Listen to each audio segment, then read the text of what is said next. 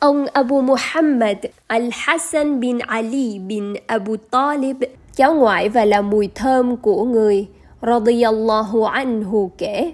Tôi thuộc được lời của thiên sứ sallallahu alaihi wasallam như sau.